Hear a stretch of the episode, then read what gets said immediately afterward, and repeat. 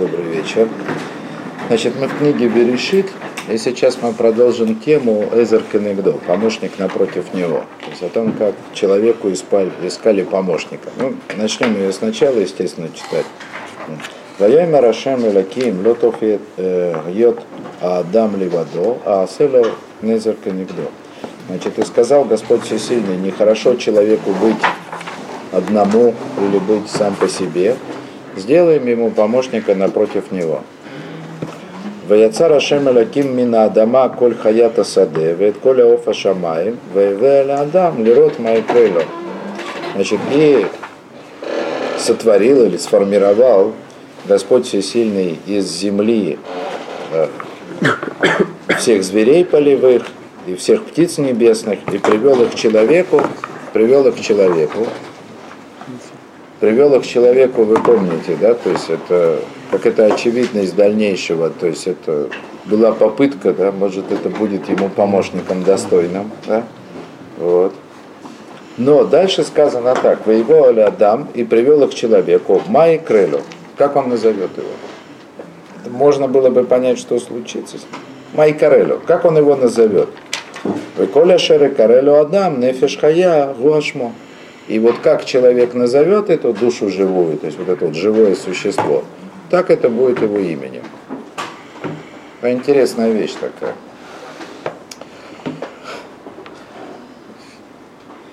Человек сам придумывал название живым существам. Можно было бы отсюда сделать вывод, что язык, которым человек говорит, или, по крайней мере, то, как он называет животных, так это, ну, вроде такого соглашения. Вот так вот мы его назвали, да?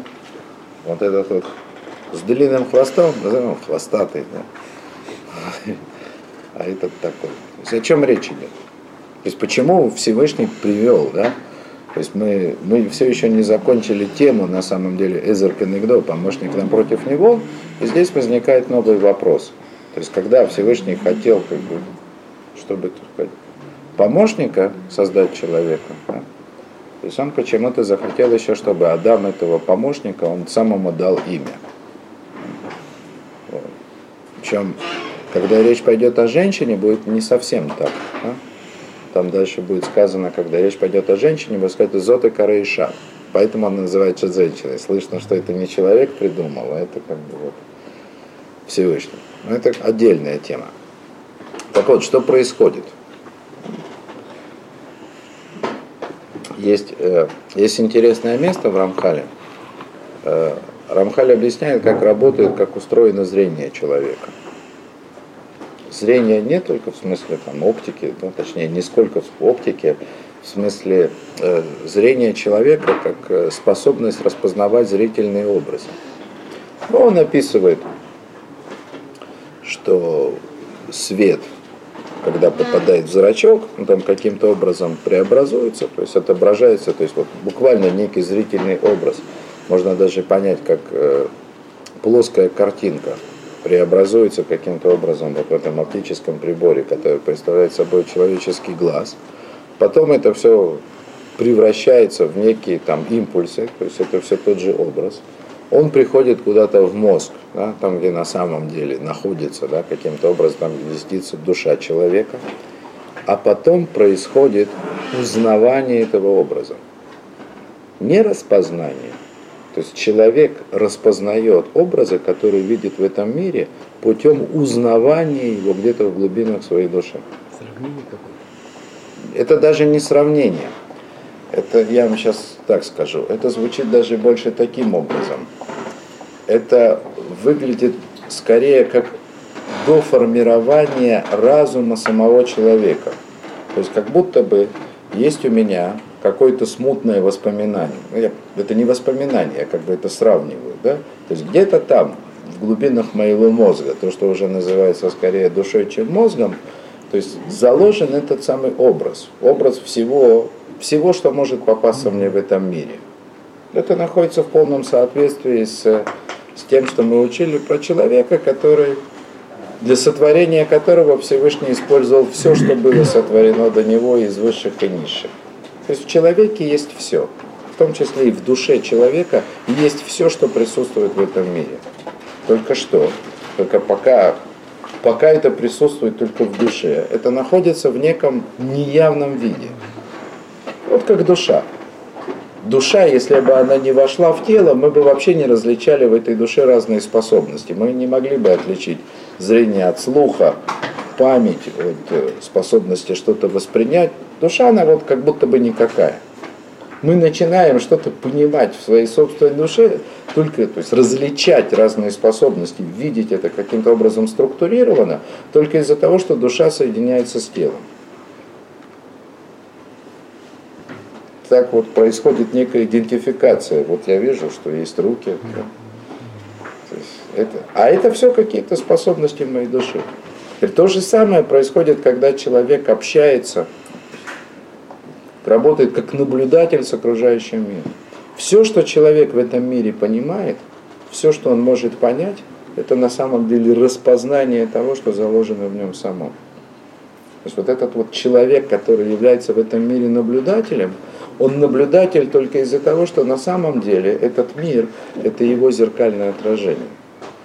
Отражение с огромным количеством подробностей, которых как бы вот в самом исходном человеке его нету но его как бы работа, наблюдение за тем, что в этом мире происходит, осмысление, распознавание этого мира, это в конечном итоге познание самого себя.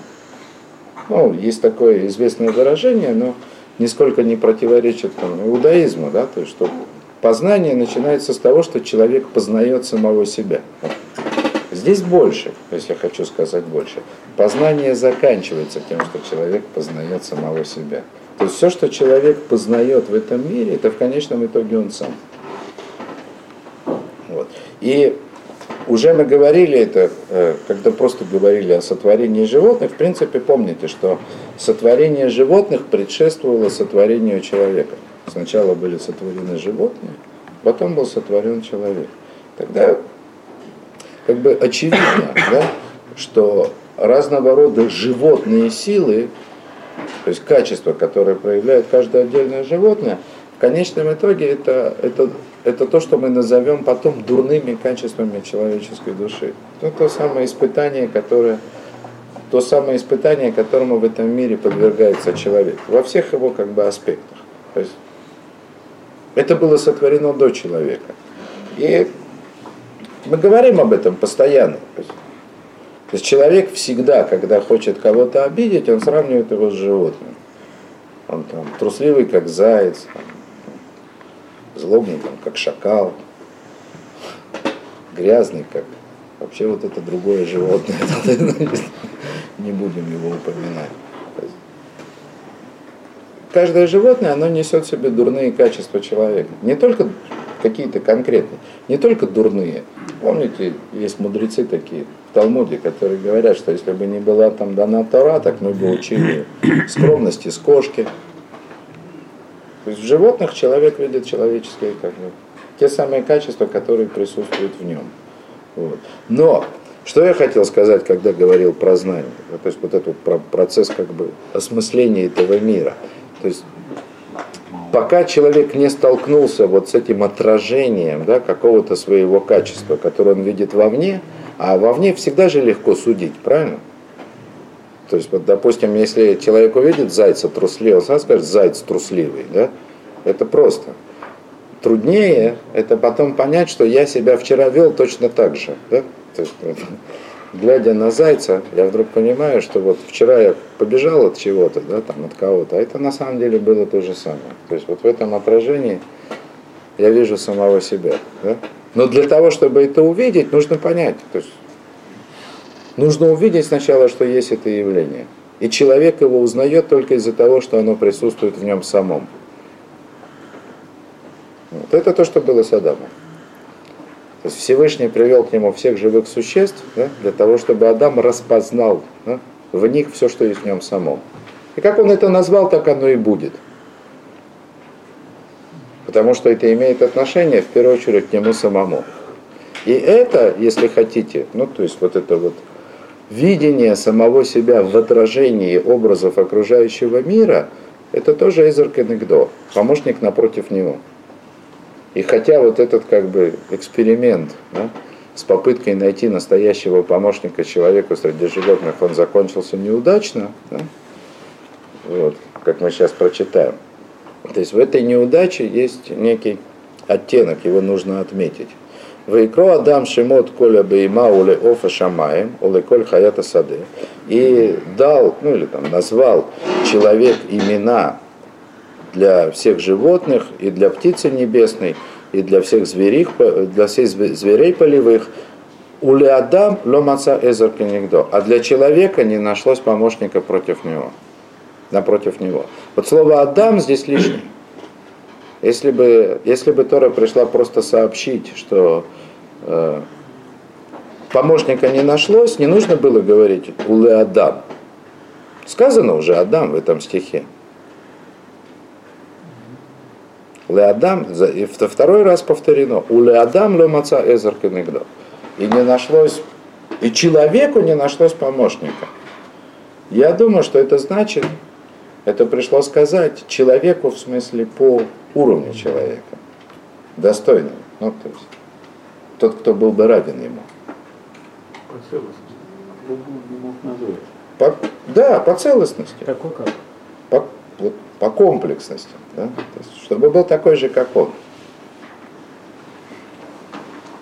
Чтобы не искать свое отражение во всем окружающем мире, да, а чтобы вот видеть его сразу в одном объекте. Вот. Хотя, так сказать, хотя, вот, я так возьму на себя смелость утверждать, что в любом животном, да, то есть с которым человек в этом мире сталкивается, в нем присутствует вот этот аспект конегдо напротив него. Да. Потому что, в принципе, в любом животном человек может увидеть свое отражение, да, то есть вот, как он есть в той, в той или иной ситуации.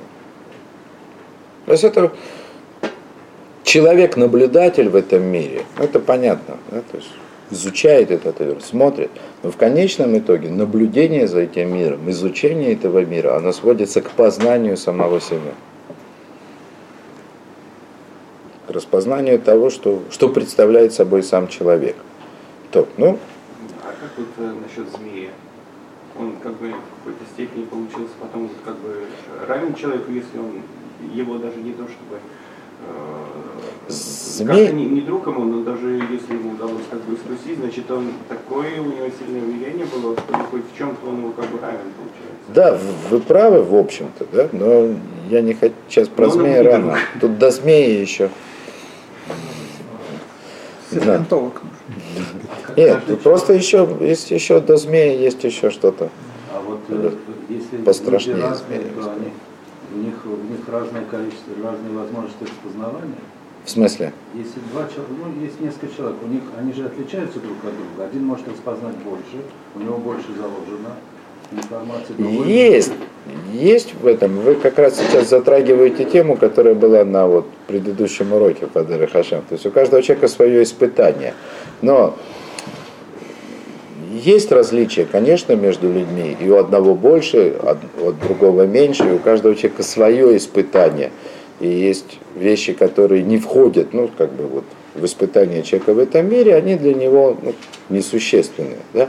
Но при всем при том, если мы говорим о строении, о структуре самого человека, об устройстве его души, то тут э, при, всем, при всем при том, что есть различия, все равно все люди скроены по одной мерке.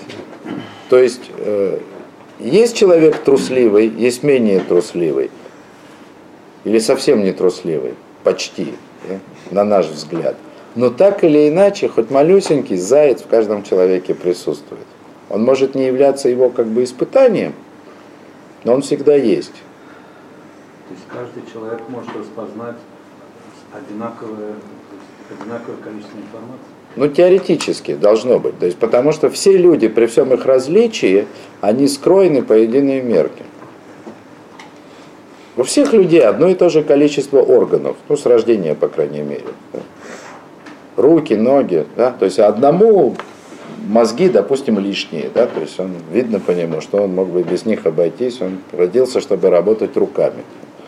У другого руки лишние. совершенно такой вспомогательный инструмент, да, то есть, вот, только для того, чтобы чеки выписывать, например, да, там, или еще что-то в этом духе. Вот. То есть есть смещение акцентов, то есть то, что создает огромную разницу между людьми. Но в принципе все равно, все равно это каждый человек это человек. Цвета присутствуют. Конечно, совершенно верно. С разной степенью интенсивности, вот так вот назовем. То есть это вот так. То, так дальше. Ваепель Ашем Аляким Тардыма Али Адам, после того, как не нашлось помощника, среди достойного помощника человеку, и как опустил Господь Всесильный дремоту на человека, Ваишан, и он заснул. Ваиках и хат мецлаатов, Ваизгор басар тахты. Значит, вытащил у него одно, взял у него одно ребро и как, закрыл плоть Ребро вытащил, а плоть потом прикрыл, так, чтобы незаметно было. Понятно, что речь идет о сотворении женщины, которая была сотворена, и дальше, дальше будет сказано о том, как э, Господь выстроил, да, то есть это ребро, сделал из него целую женщину, а потом, а потом Адам сказал, потом человек сказал, «Зод пам эцем миацми убосор псари». А теперь вот на этот раз это кость от кости моей, или, можно сказать, суть от сути моей, плоть от плоти моей. Но это все потом. То есть прежде всего, трдыма, да? Вот это вот дремота, которую Всевышний по-простому операция под наркозом. Да? Наркоз. Но на самом деле как бы суть не в этом.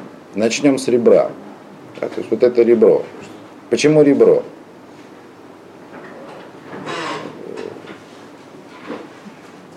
Потому что много, да, так и одного, если одно, если забрать. Особо ничего не испортится.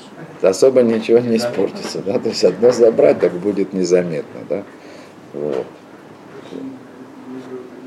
Э, э, Гемора, Гемора, которая объясняет это место, она, э, известная нам Гемора, она избегает вообще этого понятия ребра полностью. Значит, Гемора говорит о том, что ну, вот эта как бы женская сущность, да, которая, так сказать, возникла как отдельный человек, она была с самого начала заложена в человеке. Причем обычно, когда, когда об этом говорят, то рассказывают именно ту сторону, то мнение в Геморе, которое вообще представляет, что человек был построен, как это по-русски сказать, дупарцуфи. То есть он выглядел как Лехавдель двуликий Янус. У него было лицо на две стороны, то есть у него было два фасада, да? два фаса. То есть это как будто бы мужчина и женщина, сросшиеся спинами, как сиамские близнецы. И тогда вот это слово цело, да, которое как бы по-простому означает ребро, то это означает не ребро, а грань, как бы сторона. То есть вот был такой человек, несущий в себе одновременно значит, и мужское, и женское начало. Причем был соединен таким образом, что он был неуязвим. Ну, понятно, что человек уязвим со спины. Мы всегда боимся, что кто-то подкрадется сзади. Да? есть такое выражение развернуть, развернуться лицом к опасности. Так вот, человек был сотворен как бы изначально таким образом, что он нес в себе две сущности одновременно, которые еще друг друга прикрывали к тому же. Да, то есть он был как бы всевидящим, всезнающим, всеобъемлющим. Да? И Всевышний разделил. Да? Разделил.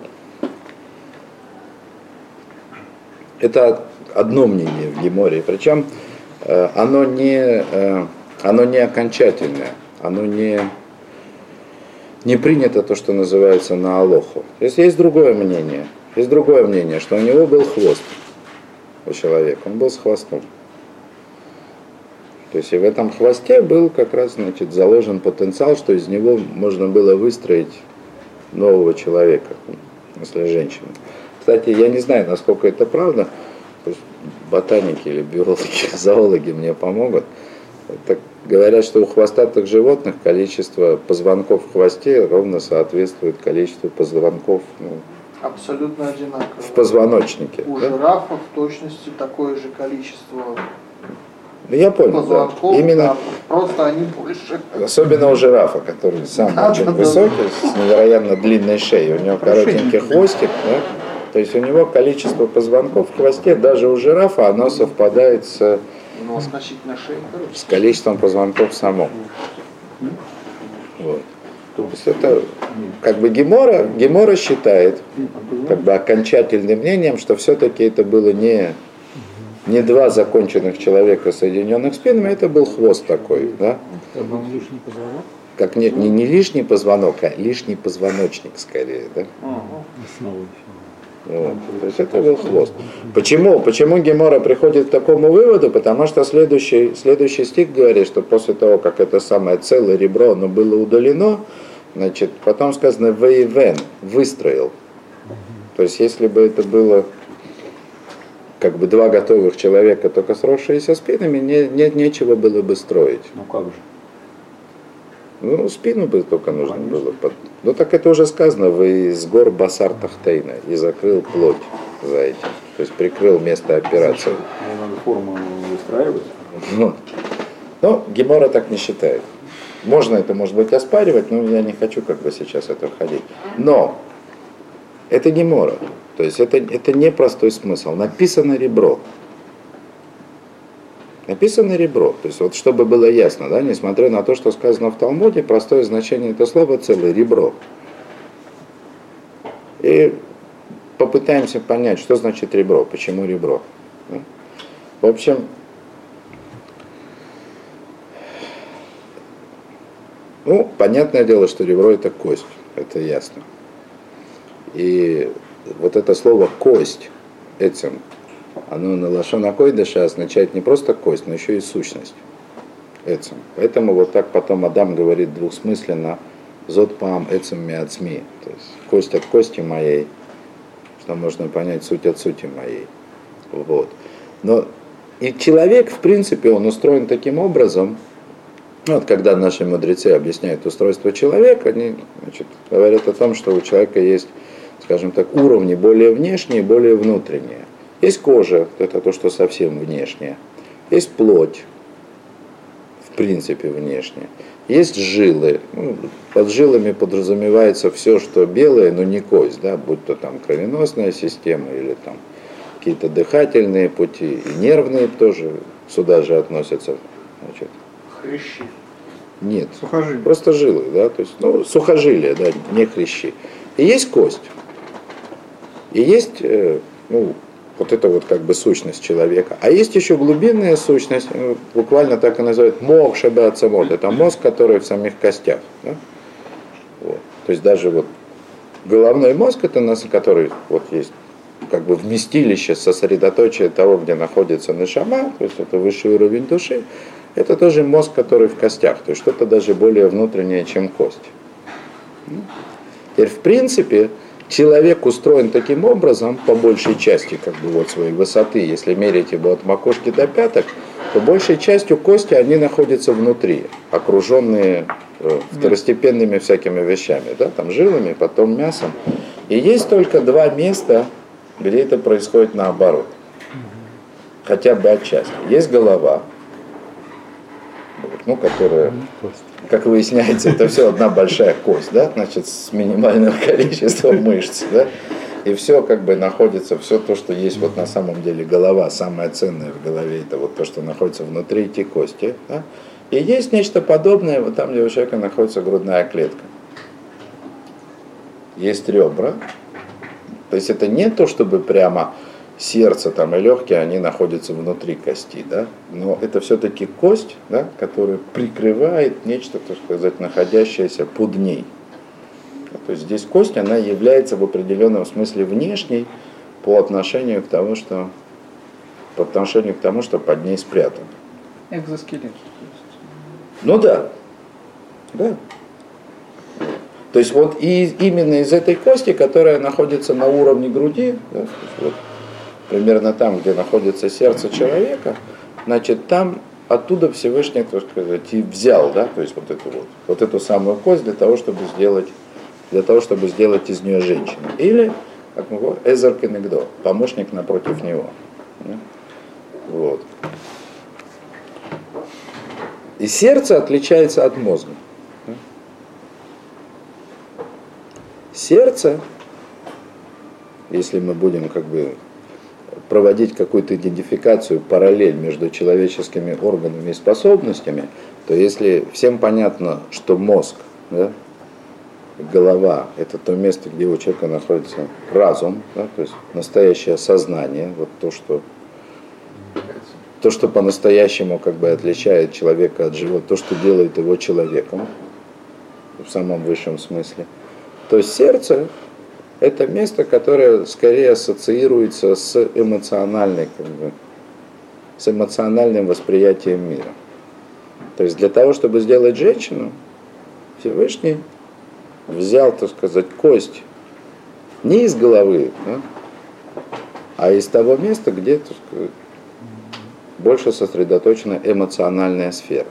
Причем я сразу скажу, что тут, тут нельзя из, избежать, э, в смысле, тут, тут надо избежать ошибки. Да? Вот. Это не значит, что женщина, она построена из одних только эмоций, да? и у нее нет совсем ума. Это даже более того, я бы сказал так, считать таким образом, это было бы ошибкой и стереотипом, потому что если мы говорим если уж мы говорим про сердце, то нельзя забывать о том, что когда мудрецы наши говорят о мудрости, хахма, они обычно ее относят к сердцу. Хахма шебелев. Да? То есть это не значит, что как бы, нету в этом сердце мудрости. Есть она. Но чего-то там нет. И то есть э,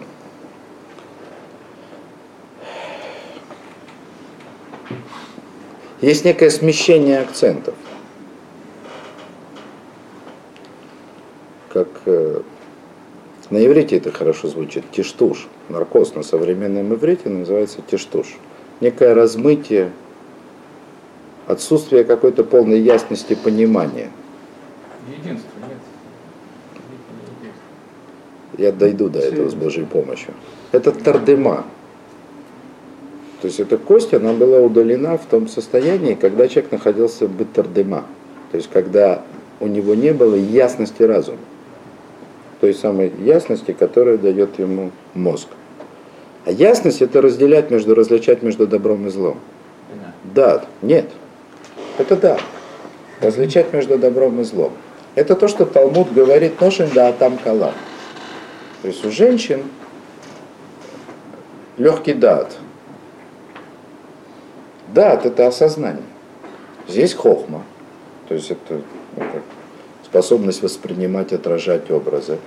Есть бина, то есть это как бы, все, что связано с анализом и синтезом, то есть это выстраивать. Талмуд ничего не говорит о том, чтобы у женщин были какие-то проблемы с этим. Проблема с, с этой как бы формой, с этой способностью мышления, которая называется дат, различать добро и зло.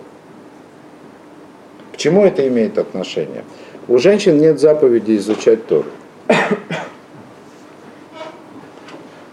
Мужчины есть заповедь, причем это важнейшая заповедь. То есть изучая Тору, человек, как минимум по мнению Рамхаля, он достигает самого высочайшего уровня служения, который только вообще может быть.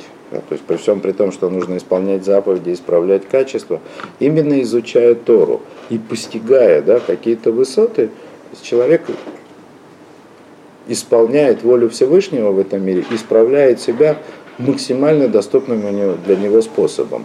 У женщины нет заповеди изучать Тору вообще. Но это не значит, что она не способна выучить. Может выучить.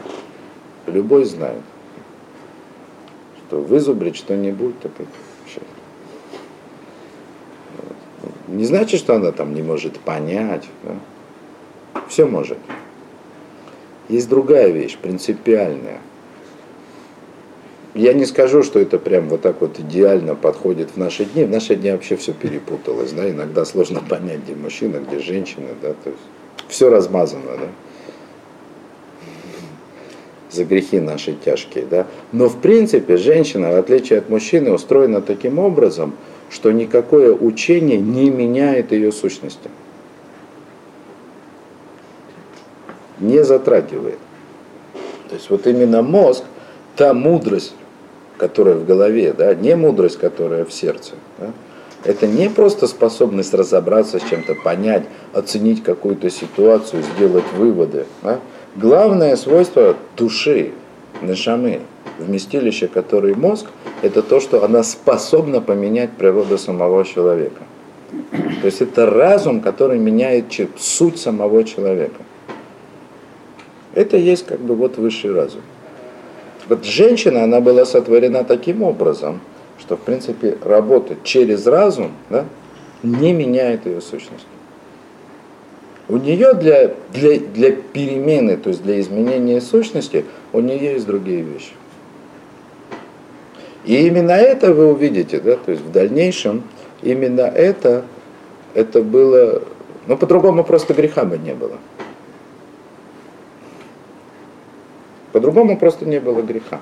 То есть когда Всевышний разделил, да, то есть построил то, что называется, выделил Эзер Кенегдо, да, то есть то что, то, что назовется помощником против человека, то есть это означало, да, означало в определенном смысле разделение да, ну, с большой натяжкой, можно сказать, акцента, да, то есть на интеллектуальную, да, то есть какую-то сферу, да, и сферу в большей степени эмоциональную. Да. И то, что было едино, да, то, что было вместе в первом человеке, и по первому мнению Геморы, было так соединено, что друг другу спину прикрывали, да, помните? Да? То есть человек был как бы Неуязвим. неуязвим. То есть вот это разделение, да, то есть оно привело к тому, что появилось две части отдельные, и каждая из которых уязвима по-своему. Это, вот, это было необходимым условием для испытания человека, ну, как мы увидим дальше, но это, это как бы вывод. На самом деле это было необходимым условием для того, чтобы человек совершенствовался. Эзер Кенегдо, помощник напротив него. То, давайте на этом остановимся.